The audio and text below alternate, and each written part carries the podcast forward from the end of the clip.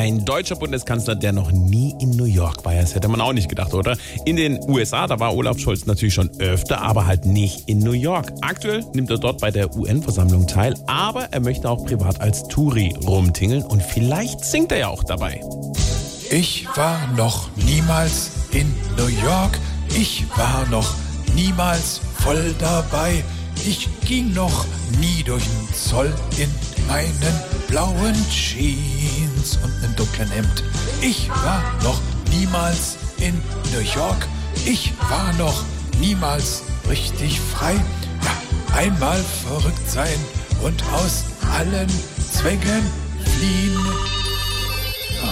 Ja, Scholz. Olaf, Robert hier. Annalena sagt, du musst jetzt sofort kommen und bei der UN sprechen. Na, schönen Dank. Wieder nix.